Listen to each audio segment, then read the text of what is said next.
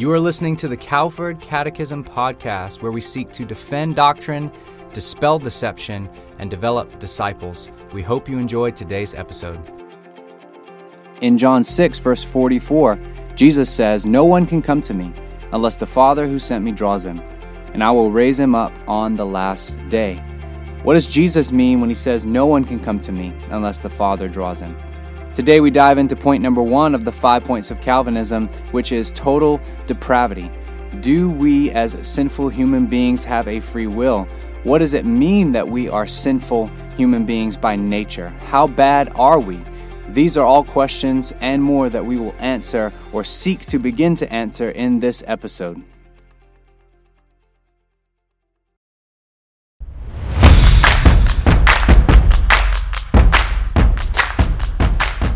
It's episode number seven, and just before I press play, Travis said that a lot of podcasters fall off the cliff at seven. So Yeah. this is our last episode today. Um, You I'm just wish. kidding. I'm just kidding. This You is not our last episode. Uh, God willing, we have more to come because we're in a series of episodes right now on the doctrines of grace, Calvinism, Reformed theology, however you want to say it. Uh, we are walking through the next five episodes, including this one. Um, we're going to walk through the points of Calvinism. And so today we're going to dive into the point that is known as what? Total depravity or total inability, whichever way.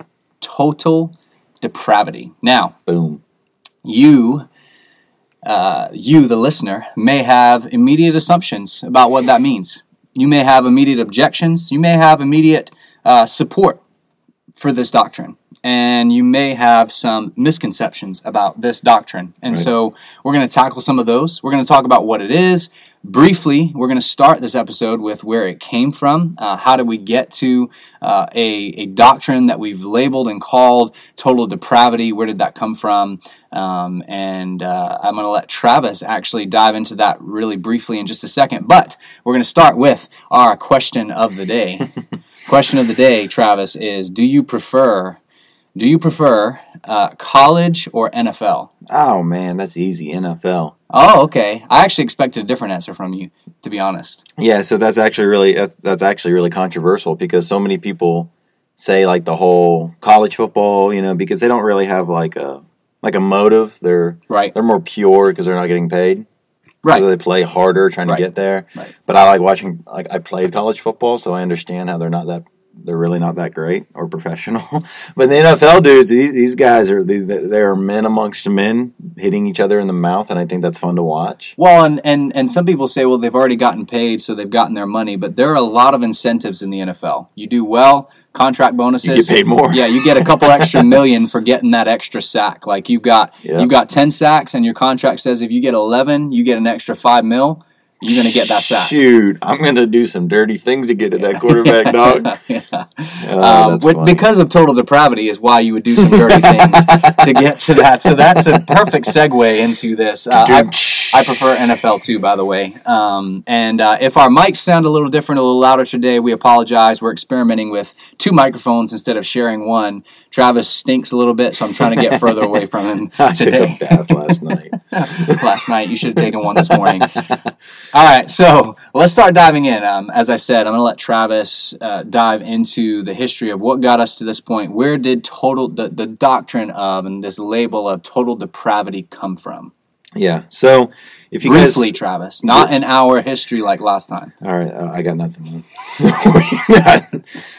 so uh, if you guys missed last week's podcast, this is where I'm going to defer. You guys really need to go back and listen to the introduction to the doctrines of grace or what is Calvinism or whatever it is, however you guys want to phrase it. The very last episode, episode six, we dive deep into the history. Yep. And that's where you guys need to say, well, if you want more in depth, go there first, listen to this. It's going to make a lot more sense. But how we concluded last week was really with the emergence of the five points of Arminianism. Um, after a massive protest of the uh, Arminian believers, if you will, of their of the, his supporters, Jacob Arminius, they created five points of Arminianism, and they brought it to the church and said, "This is what we believe." And at the council or synod of Dort, they they rejected it. said, no, that's not biblical. That's not true.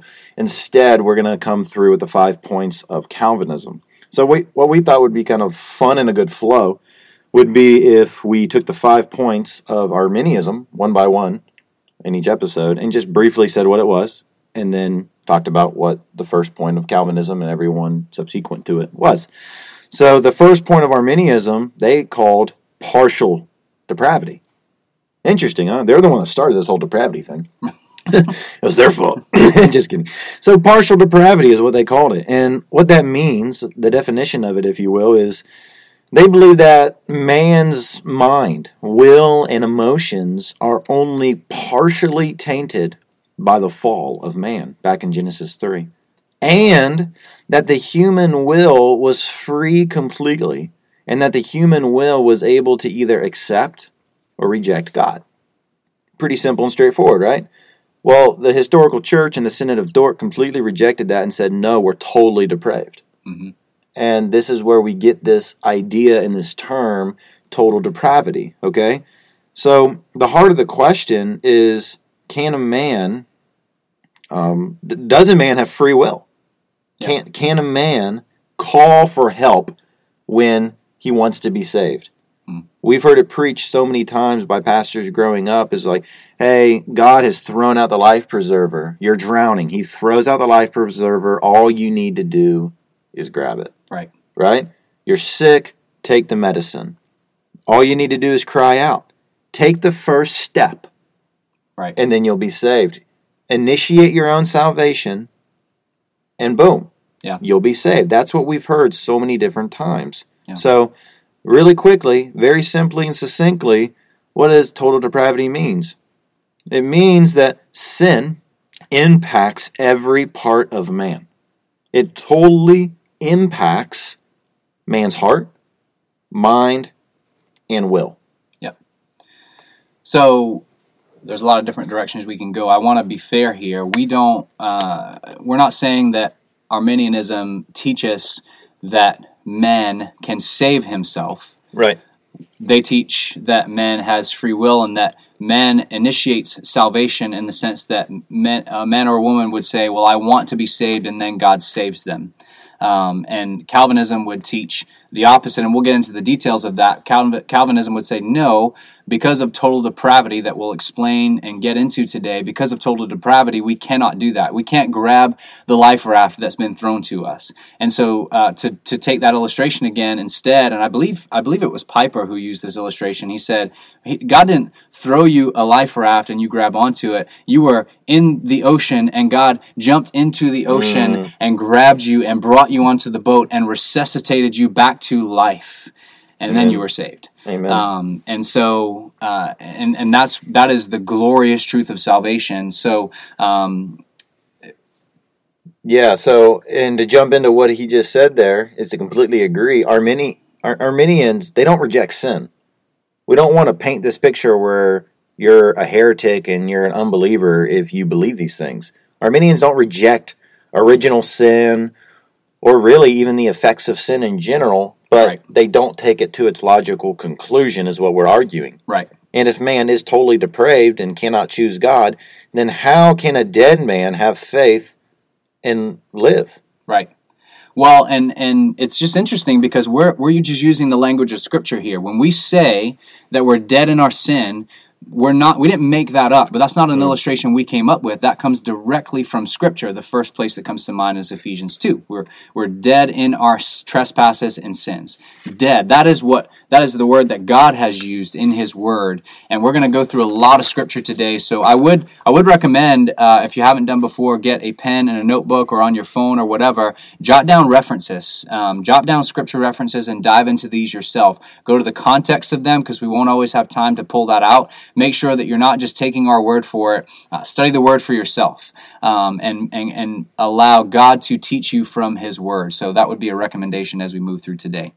Um, so I, I want to kind of kick off our discussion into really explaining what is total depravity and what is it not with a quote that I found from Augustine or yeah. Augustine, if you want to. This is a really good quote, and it's I feel good. like I feel like this guy had a sense of humor. Um, but he said this: "O Lord, everything good in me is due to you." We would all agree with that, right? Everything good in me is due to you. And then he followed that and he said, The rest is my fault. Mm. He said, Oh Lord, everything good in me is due to you. The rest is my fault. That's really total depravity right there. It's saying, if I'm doing good, is because of your grace. It's because I'm created in the image of God, and your image, even though I am totally depraved, and we'll get into this in just a moment, even though I'm totally depraved, it doesn't mean I'm no longer an image bearer of God. It just means that my mind, my will, um, my, my heart has been totally affected by the fall of sin. Okay? Um, so I'll read that one more time just because I think it's so good. Oh Lord, everything good in me is due to you. The rest is my fault. So, Travis, what does total depravity actually mean, or what does it not mean? You take this where you want to take it right now. No, that's good. So let's talk about the heart of the question real fast.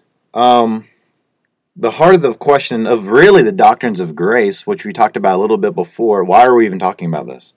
How does God save? This is what this is why we're talking about this. This is, this is why it's important. Can God be thwarted? Is the question. Can God be defeated in His attempts to save us? This is the heart of the doctrines of grace. Okay, what does it mean?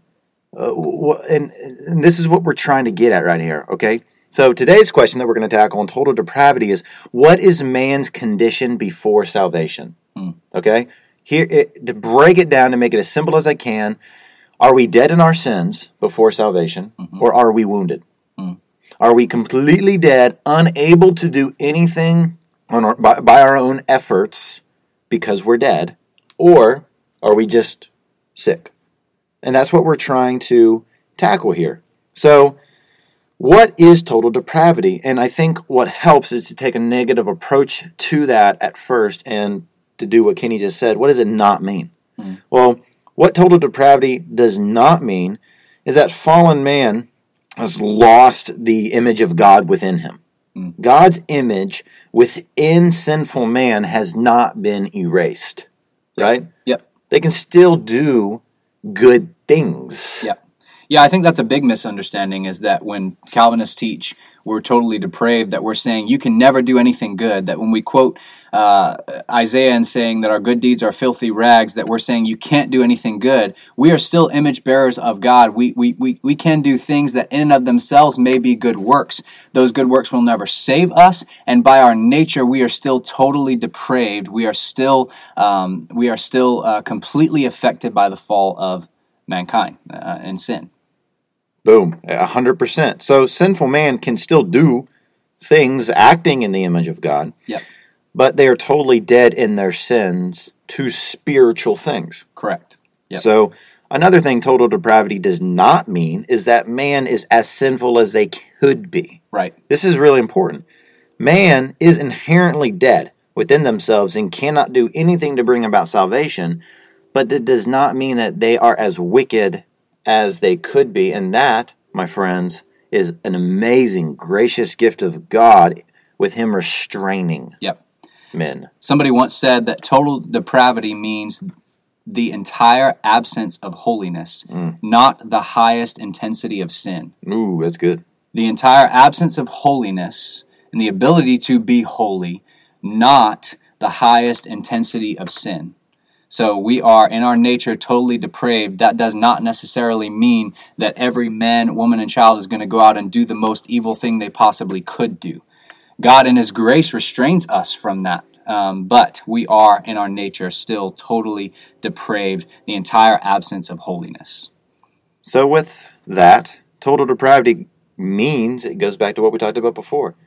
Sin has impacted us so much to the extent that we are completely 100% unable in heart, word, will, deed, action, everything to get close and even be in the vicinity of God. Hmm.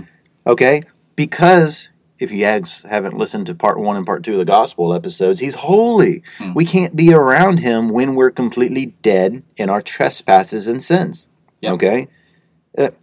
So, can man do anything within himself with his condition to be saved? Or does God save man completely independent of man? What is the answer? And the scriptures are quite clear And if this doesn't give you the answer, then I don't know what will. What will? Man is an enemy. Mm. Man is an enemy of God. He's an hater of God. He's not doing good. Nobody does good. Yeah. This is really weighty. We celebrate that often, right? When we quote Romans 5 8, that, that Christ died for his enemies. Ooh. That while we were his enemies, Christ died for us. And, and what we're focusing on often there is, is the fact that Christ died for us. We forget to focus on the fact that we were his enemies. That's what makes it so beautiful and so glorious. Um, and, and that's so this can seem like a really depressing episode, much like part one of the gospel. Hmm. But I'm going to say it again. I think I said it then that you're not going to see what's amazing about grace if you don't see what's so sinful in yourself. You're not going to see the beauty of the gospel if you don't see the sinfulness of mankind. We have to be able to get through this. We have to be able to understand just how bad our condition is, to see our need for salvation, and then to see the glory and the beauty of our salvation as well. Amen. So we're going to start diving into some really, uh, really crazy, awesome topics here at this point, and a lot of scripture. So, in order to kickstart it off, here's a question that we've heard a lot already, and we're going to get. Let's dive into it. Does man have a free will? Yes. Man, this is exciting. We both like lit up there, like what? Yeah. So this is controversial. Yep. Okay. Um, and I'm going to make a statement that some people may need to sit back and say, "Well, let me hear more. I need to think about that." But get this: free will, as defined by many Christians and evangelicals today. Okay, we're going to have to define terms here. Free will, as defined by many Christians today, is not biblical. Hmm. It's not biblical. It expresses the idea that God's hands are tied behind his back and that he is unable to sovereignly direct man or and or how about this free will in the the definition that many evangelicals give today because Kenny and I were having a conversation about this before completely overlooks the nature of man. Yeah. Yeah, because what some people would say, and I actually used this argument at one point in my life, I would say, well, I believe God's sovereign, um, and, but that man has free will, and what God has done in his sovereignty is he's chosen to lay that aside and allow men to choose whether or not they want to be saved. Right. And this is why it's so important to start with total depravity because if total depravity is true, then we are bound by our nature. That that our nature is totally depraved. Our mind, our will, our heart is to, are totally depraved. And so, if God has decided that even though He's sovereign, He's going to let us choose, you know what we're going to choose? We're going to choose our sin. Mm, You will choose your sin boom. apart from God, you and I will choose our sin. That's just the reality. And and I, we could get into this really deeply, but even as a, we won't, we won't do this today, but but even as a believer in Christ, you still have the flesh. Right. In your flesh, Romans 8 says, when you're living in the flesh, you will sin. When you're walking in the spirit, you will live to righteousness. So even as a Christian, when you're walking according to the flesh, you know what you're going to choose? You're going to choose your sin. And so before God has given you a new heart and regenerated you and, and put his spirit within you, you know what you're going to choose? Your sin. Because you don't have any other nature in you at that point. You are still an image bearer of God, yes, mm-hmm. but you have been totally depraved by sin. So so God God in his sovereignty has not laid that aside and said you choose because if he had done that, you would you and I would choose our sin, we would never choose God. So, what Kenny is talking about here is really important, and we need to di- dive into it. It's called nature. Okay? Uh, What is the nature of man? What is man's condition before we're saved? Okay? The nature of man is what we're arguing here, and this is what we're really going to try and teach and explain, and not just talk about it. Yep. Is sin. Yep. Okay? Uh, Psalm 51, verse 5 says, Behold, I was brought forth in iniquity, and in sin did my mother conceive me. This is David saying this here, meaning that from the moment of conception, we're born into this sin nature. Hmm. And this is due to Genesis chapter 3. Mm-hmm. Back in, shoot, go read Genesis chapter 2 that says, the, the, that, that God gives the very first law to Adam that says, if you ever eat of the fruit from this tree in the center of the garden, you will die. Hmm. Right? Hmm. And that, that was the first ever law given. And he was like, uh, all right, 10 4, uh, no. And, and then he ate it. Yep. And then he consumed that fruit and then sin into the world. And from that moment on, all of man has been cursed from our original father, Adam. And we have all received the curse of sin and, and we're born into sin, and therefore we're born with the nature Yep. of sin. Yep. And even in Genesis chapter 6, we get to fast forward to Noah and the flood. Um, in Genesis 6 5, before the flood, it says, The Lord saw that the wickedness of man was great in the earth. And listen to this, and that every intention of the mm. thoughts of his heart was only evil continually. Wow. Okay? We quote that a lot, and then we say, well, then the flood happened, and then everything changed somehow. But no, after the flood, when Noah offered a sacrifice to the Lord after the flood, it says this in Genesis 8:21, when the Lord smelled the pleasing aroma, the Lord said in his heart, I will never again curse the ground because of men. And here is it, here it is again. He says, For the intentions of man's heart is evil from his youth. Neither will I ever again strike down every, every living creature as I have done. What the Lord's saying here is that the flood was about his judgment on sin. It wasn't his cleansing of sin from the earth. It was about his judgment on men and women for their sin. He's saying before and after the flood, the, the intentions and thoughts of men and women's hearts is only evil continually. Always. That's our nature. God himself has declared that. Right. So this goes to the literal heart of the matter. Yep. The literal heart of the matter is Jeremiah 17 9. The heart, which is what we'll call it the mission control room and the mission control center of every single human being. Yeah. It, it's what it's it's the it's what controls our will, our desires, and our thought life. Okay, so the heart is deceitful above all things. Jeremiah says, and desperately wicked. Who can understand it? It, it it's it's it's it's unbelievably wicked and dark. Mhm. That is the condition of our hearts. Yep. So this is what we need to think about now. If this is our condition, Yep. right? If our condition is sick, death, horribleness, we're dead. Eh, this is just eh, eh, is, we're painting a pretty bad picture here, right? Yeah. Yeah. Well, turn to John 8. Let's make it a little bit worse. Okay? Because this is, I'm not just doing it to paint a bad picture. I'm, I'm uh, just like the gospel, this is the bad news. In John 8, starting in verse 31, we're going to read a few verses here. This is Jesus speaking to the Pharisees, okay? So Jesus said to the Jews who had believed in him, uh, If you abide in my word, you are truly my disciples, and you will know the truth, and the truth will set you free. So the Pharisees, uh, they answered him, We are offspring of Abraham, and we have never been enslaved to anyone. How is it that you say you will become free? Hmm. This is so critical. Listen. Verse 34 Jesus answered them, Truly, truly, I say to you, everyone who commits sin is a slave to sin. The slave does not remain in the house forever, the son remains forever. Hmm. So, this is what we're trying to get at here, okay? Every single person was born into the world inherently evil and sinful, Mhm. totally dead in their trespasses and sins, Mhm. okay? And by nature, we are sinners. And whenever you sin, you're enslaved to sin. Mhm. So that means we are slaves to sin. So this is pretty heavy stuff. So think about nature for a second. I, I want to give you an example. I've heard this from a couple different pastors, and I thought this was extremely helpful.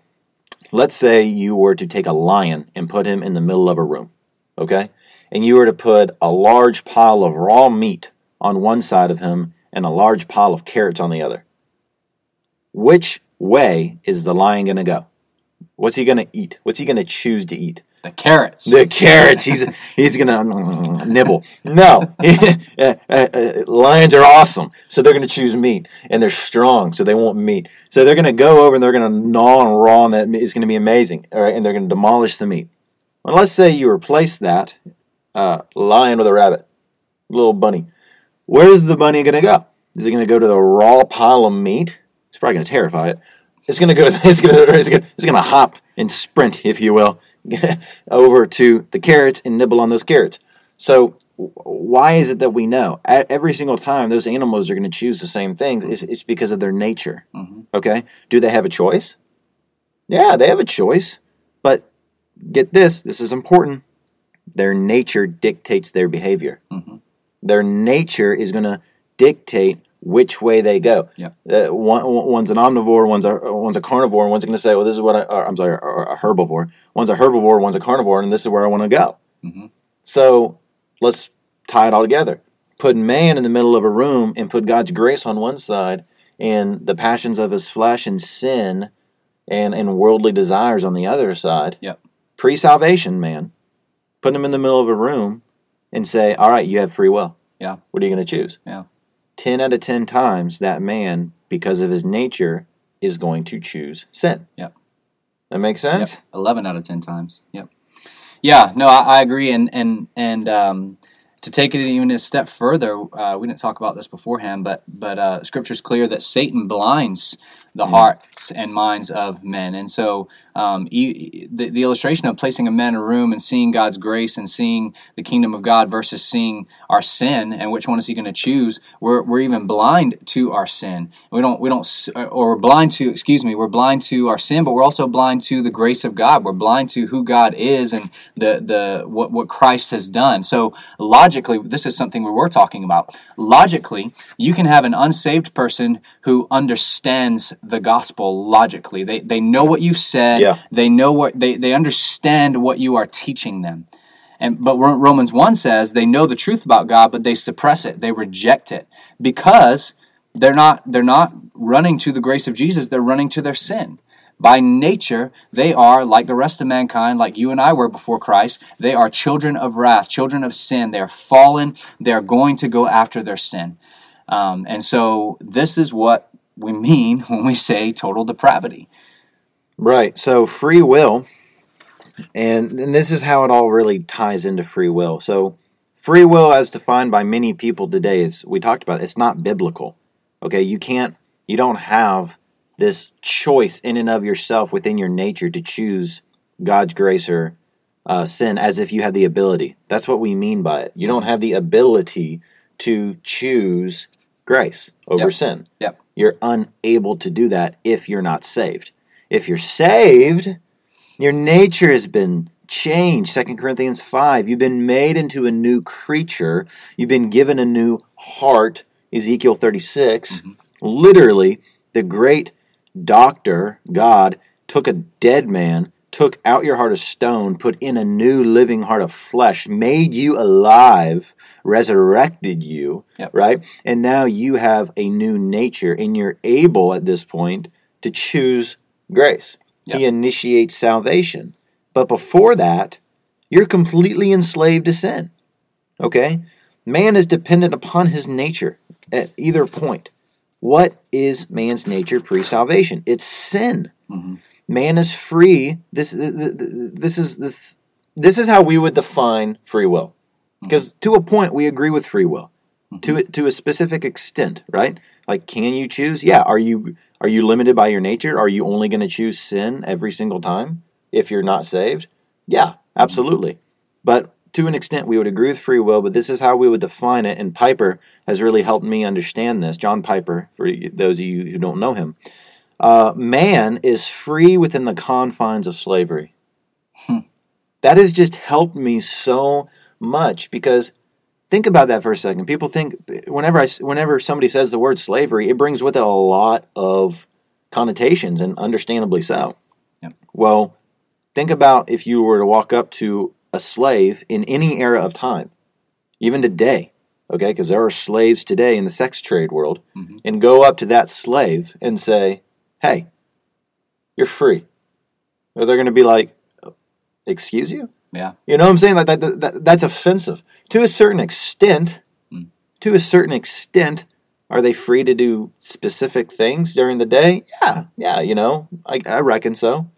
You can you can choose very simple things. If I'm going to go to the bathroom right now or not go to the bathroom, we're not talking about that. But I'm talking about within the confines of slavery. Mm. You're free. Yeah. So, creatures' nature will dictate its behavior. The nature will feed the will, and the will is enslaved to sin before salvation. Mm. That is the argument that we're bringing forward today when we're talking about total depravity. Yep. And now we're going to dive into a couple more scriptures that really dive into what does it mean? Yeah. Like how is it like can can can Kenny can can man really not change his ways? Like come on, like an Yeah. old dog and new tricks. I know that I know that we're talking about he was dead in his sins and he was bad, but can he pull himself up by his bootstraps and just do better?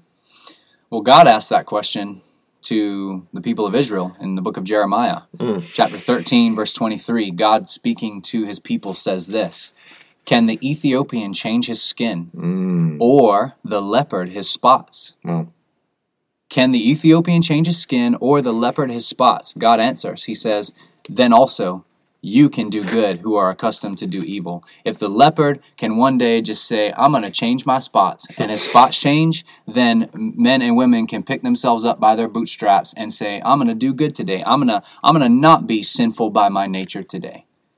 That's God speaking.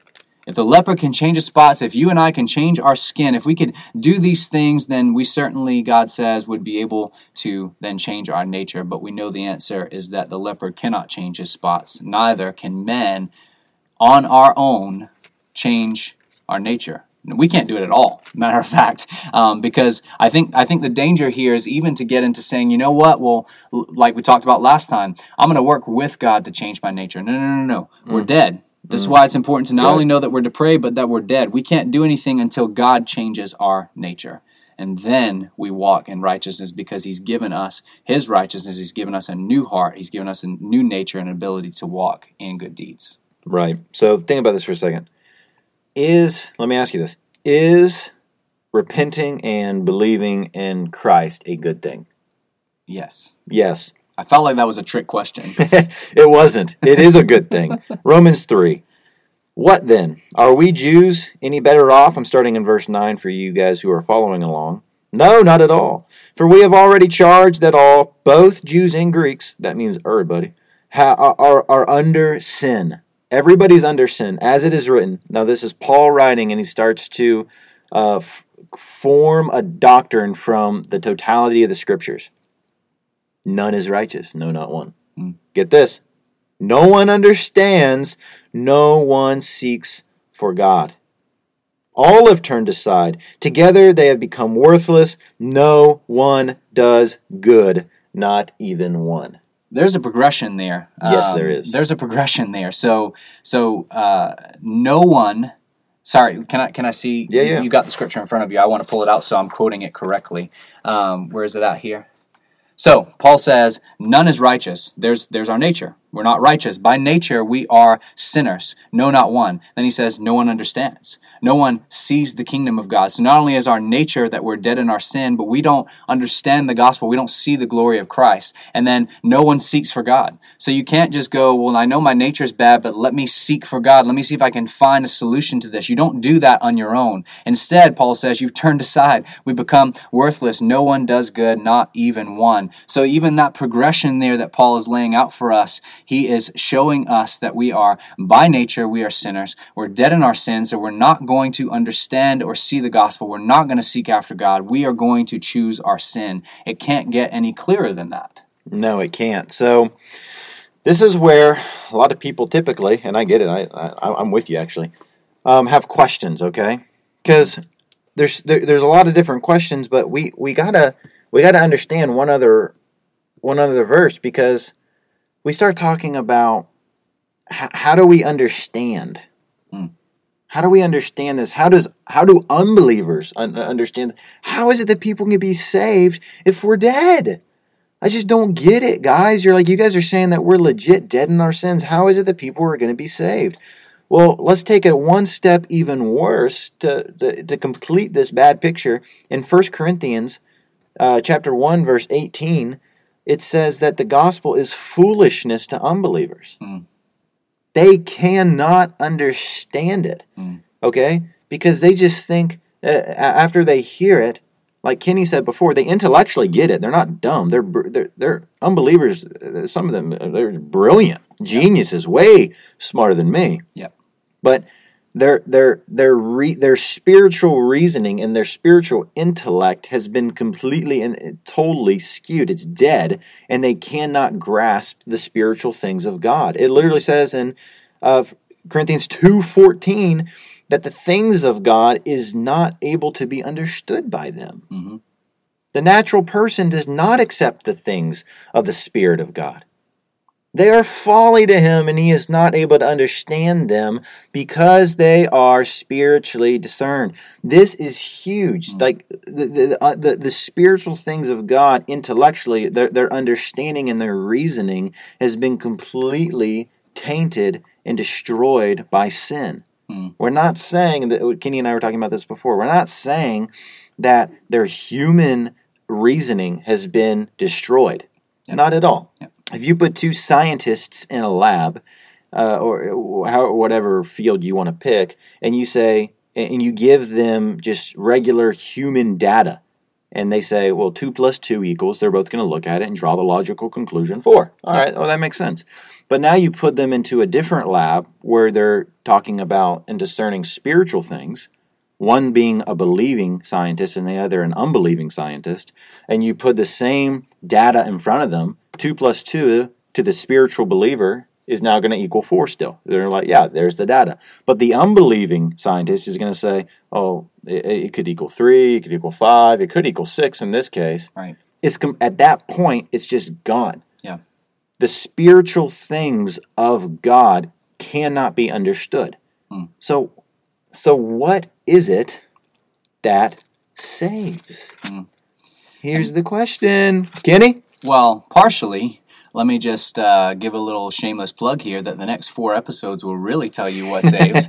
um, but but we've Yeah. got to we've got to answer that question here, and, and and we've got to see that it is God alone who saves. If if this is true, if men and women are totally depraved in our in our sin, unable to seek after God, unable to to save ourselves, then we must conclude the only way we can be saved is God. Amen. That God is the author, initiator, finisher, and perfecter of salvation.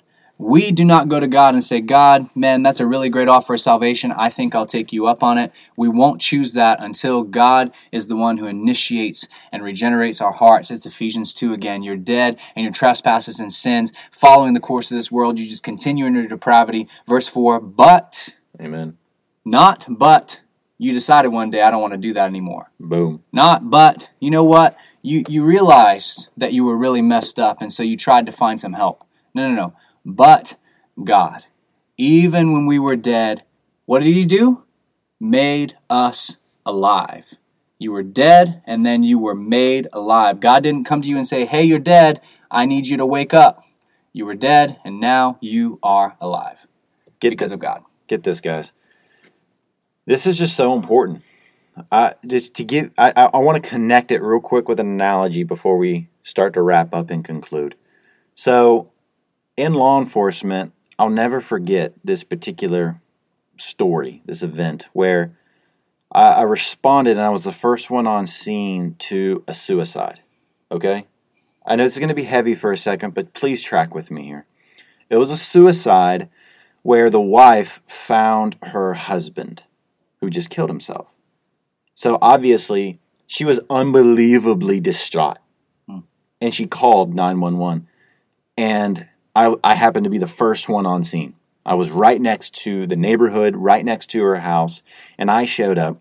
She was outside of the house, just just wailing and just saying, He's in the garage. And I ran to the garage, okay? I'll never forget this moment in my life. And I hit the door in and I ran in, and there he was. So I went. I, I started to. I started to work on him. Um, with everything inside of me, I wanted to bring him back. So I started doing CPR. I started doing everything that I could. It was completely fruitless. I mean, it. I knew in my heart, right when I saw him, he was gone. He was dead. And at that point, I was doing CPR on a dead body. Hmm. There, there's and let me tell you something right now. There's no bringing back somebody who is dead. When you are dead, you are gone. There, there, there's not a well, well, let's think about it and let's paint it in a different picture. I know it's heavy. I know these spiritual truths of total depravity may make you feel not great. It's because we're not great. Mm. It's because we are unworthy of such an amazing gift of grace. Okay? The, the, the crying and the weeping of that man's wife could not even bring him back. Nothing brought him back. He's gone now. No amount of work that I did on him worked. It's it. And that's what our spiritual condition is before salvation. We're dead in our sins, and this is why Romans 1:16 is the crux. It's everything. It's the life that the gospel the gospel is the power of God in salvation. Key word. Here it is. Listen, alone. Mm alone. Nothing you do. You can't reason somebody in. You sit there, you can't argue uh, somebody into heaven. You can't sit there and say, well, uh, you know, I'm going to intellectually convince them in some sort of battle. They're dead. Mm-hmm. And if you don't humbly submit to this power and the sovereign work of God through the message of the gospel, yes, it's foolishness to them, but it pleases God through what's foolish to man to save man. Mm-hmm. It's the gospel that saves. Yep. And I, so we're going to end in just a moment with John chapter 11 um, and the story of Lazarus. Just before that, I want I want to I want to speak of something practical just for a minute. Um, when you're sharing the gospel with somebody, you are still calling you're calling them to still repent and believe. Yes. So what we're not saying is man has no responsibility to repent and believe. We right. absolutely do. Right. We have a responsibility and we are we are called to choose to repent and believe. Right. What we're saying is because of total depravity they will not until God works in their hearts. And God will work in their hearts. God will make them alive and and and they he will give them the gift of faith he will regenerate them and then they will see the gospel and they will believe. So that happens as we preach the gospel. Speak to them of their sin. Speak to them of the holiness of god. And then speak to them of the glorious grace and salvation found in jesus and call them to repent and believe. Tell them to do that. Tell them to to repent and believe in the gospel and trust god to do the work of salvation in their hearts so um, when you hear all this, do not assume that when we go out, we just preach the gospel and we just assume that nobody's going to believe it because they're just dead in their sin and they just can't know. No, we believe God's going to do his work of salvation, that God will save people, that God will use the, the preaching, the proclamation of the gospel, and somehow, in some amazing way that I don't fully understand, he uses us to preach the gospel and then through the preaching of that gospel, he saves. Um, and so we're not we're not changing the way that we preach the gospel here. Mm, we're simply no. we're simply giving you the reality of sin so that you can see the glorious truth of the gospel. That's a good word. And so let's end with this illustration. It's, and it's not an illustration; it's actually a true story. It gives that, some context here. Yes. Like, what's the story about? Yes. Lead, get us up to it. So, so John chapter eleven there's this guy named Lazarus. Yeah. And uh, you may have heard of him, you may not have. And so, for those who don't know the story, I'm going to give some details here. So he's a friend of Jesus. When yeah. Jesus was on earth, uh, Lazarus and his two sisters, Mary and Martha, uh, not to be confused with Mary, the mother of Jesus. This is a different Mary. These yeah. are these are friends of Jesus. Good distinction. Lazarus gets sick. Mm. And they call for Jesus, and they're like, Jesus, you've healed all these people. You can come and heal Lazarus too. And Jesus doesn't go. Mm. He chooses not to go. And he, he explains why he doesn't go. He says later on in the passage in John 11, it's because he wanted to display the power of God. But he doesn't go, and Lazarus dies. And Martha is upset, obviously. And he, she says, If you had been here, my brother wow. would not have died. Wow. My brother would not have died. But now he's dead, Jesus. What can you do? Mm. Jesus, what can you do if so so so we're going to make a lot of spiritual connections here to our salvation. So we go we go men well if if we're not just sick and we can't just one day choose god and and we're dead in our sin what what and how can anybody be saved? Mm. god what can you do now that people are dead? Martha says what can you do that now that he's dead? And jesus said your brother will rise again. And martha goes jesus i know that on the last day he'll rise again. I know that in the end he'll rise. And jesus says something very important here. Jesus said to her I am the resurrection and the life. Amen. Whoever believes in me, though he die, yet shall he live. And everyone who lives and believes in me shall never die. Jesus says, "I'm the resurrection and the life. I'm going to raise Lazarus from the dead." Just as he doesn't he doesn't say this directly, but we see the implication very clearly here. Just as I am the one who raise, ra- raises people spiritually from the dead. Mm. Now, Jesus says, even though you die, you'll live if you believe. Okay? But then what does he do to Lazarus? He doesn't walk up to the grave and say, Lazarus, do you believe that I can raise you from the dead? Mm, He doesn't walk up to the grave and go, Lazarus, I need you to decide that you don't want to be dead anymore. yes. What does he do? I'll tell you exactly what he does. Tell me. Let's read it. Lazarus, uh, Lazarus. All right, so John 11. We're going to start in verse 38 here, okay? This is amazing. So we there Kenny just provided so much context, okay? So this is where we're at the story now. Then Jesus, verse 38, deeply moved again. We just read how Jesus wept. Hmm. Oh man. Jesus deeply moved because by the way, what that means is that he he saw the effects of sin. Hmm. He saw the impact and the effects of sin, and it moved him to the point of just, this is not how I originally created the world. Mm, And it just, just it just moved him. And, and, and, and, and oh man, he came to the tomb. It was a cave, and a stone lay against it. Verse 39, Jesus said, Take away the stone. Mm. Like, like, what? I mean, this is just. I mean, talk about controversial. Go to a funeral that that. I mean, it it, it, it had been days, Mm. and he's going up and said, "Hey, dig up the dead body." Basically, Martha just. I mean, just imagine just her uh, just astonished by this. The sister of the dead man said to him, "Lord, by this time there will be an odor." For he has been dead for, for four days. What?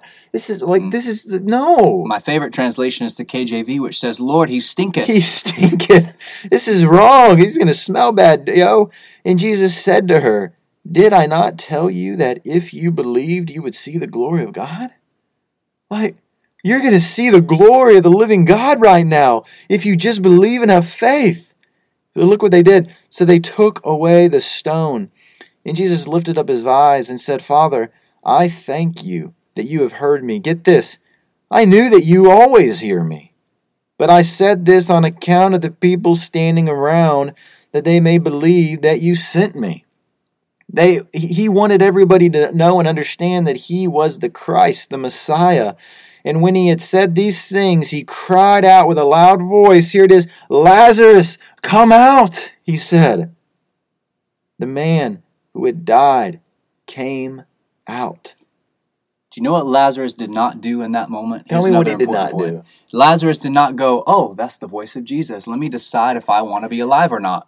So he did not say that. He said in that moment, he you have to understand the words of Jesus Christ. This was not an optional statement. This was not a, hey, if you want to come, will you decide at this moment? It was a command mm-hmm. for the dead to come alive. And Lazarus, he, he didn't say, well, you know what? I'm going to, I think I'm going to stay dead. No, he didn't have a choice. He, ob- the, the dead obey Christ Almighty. Mm-hmm. Okay. And, and Lazarus, it says right here, the dead man came out.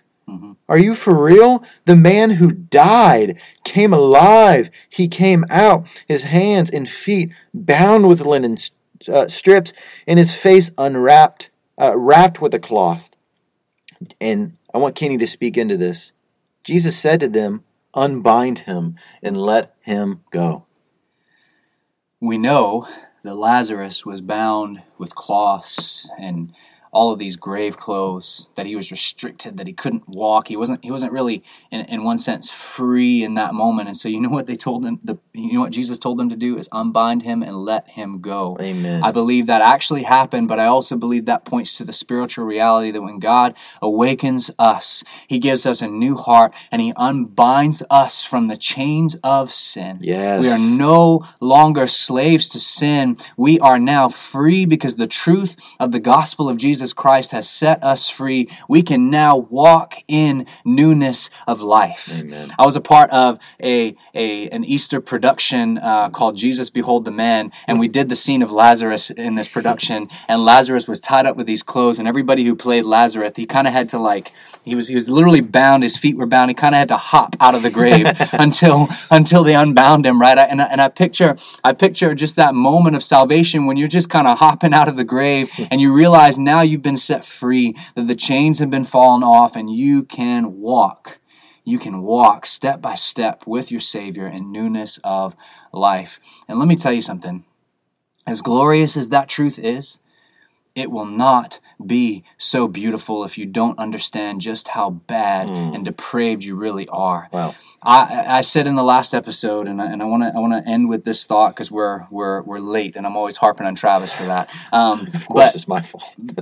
but I said last time, it is it is these doctrines that have caused me to worship more deeply right. has caused me to see just how amazing grace actually is. That God, even though I was dead and I was his enemy and I was running away from him, and by my nature I was choosing everything but God, even still, when I was his enemy, Christ died for me and he has called me. He has he said, Kenny, come forth. He awakened my dead heart Amen. and gave me a new heart and has broken the chains of sin that bound me. And now I can walk in fellowship with my Savior. And even now I only see as in a mirror dimly because there's coming a day when not only will I be forgiven of my sin and saved from the power of sin, but we will all be saved from the presence of sin, that He's going to one day rid the earth of evil and will be face to face with Him. What a day that will be. That is such an amazing word. I really hope that this clears up a another common conundrum, if you will, that people think about when they're considering Calvinism and the doctrines of grace. The whole concept of, you know, like they read the Bible and they're like, well, it says nobody seeks after God. Hmm. Well, I I am. Actually, I, I would argue right now that Kenny and I are seeking after God right now. Mhm. Well, the Bible says nobody seeks after God. Well, how do you reconcile that truth? Hmm. Well, it's uh, this is really clearly seen here uh, in the in, in this story in John 11 that that- that's talking about pre-salvation. That before you're saved, nobody seeks after God, no, not one. You're completely dead in your sins, like we've talked about, right? But it's it's when God initiates salvation, when He changes your heart, when He saves you, when He makes you alive, like He did Lazarus. You're going to come out of that cave. Hmm. You are going to run out, like a song that we sing. I mean, when He calls your name, you're going to run out of that cave. You are going to sprint out. You are going to, at that point, seek God. Yep. But get this: it's because of 1 John 4:10. It's not that we have loved God. We didn't love God first but that he loved us and gave his son as the atonement, propitiation, sacrifice for our sins. Yep. So that is the point. He first loved us. He changed our hearts. And at that moment of conversion, when we were changed, born again, and saved, we then and now seek after God. Yep. And we do fail. We do stumble. We do sin. But wow, the great, amazing grace of Jesus Christ. Yep. So that concludes this this episode, and we're always open for questions and emails. Um, so thankful for these truths. These are not just words on a page for us. Uh, this is life and and peace and hope. And so um, we encourage you to reach out to our email address if you have questions. We encourage you to to share this episode, to to give us a rating and review, so more people get to see this episode. Um, but but most importantly, we pray that God has used this word um, to speak truth and life to you today through His word. Um, and so, without further ado, this has been the Calvary Catechism. I'm Kenny, and this is I want to start being referred to as Travi Lee. Travi Lee. It's kind of like Jet Li, you know what I'm saying? But Yeah. it's like Travi Lee. And has anybody ever told you that you look like like the Ken doll, like Ken and Barbie? so that's it for today's Uh, episode. we genuine hope, question: Has anybody ever told you look like the Ken we doll hope from that Ken you come Barbie? back. We hope that you come back to the Calvary Catechism. Signing true. off, y'all.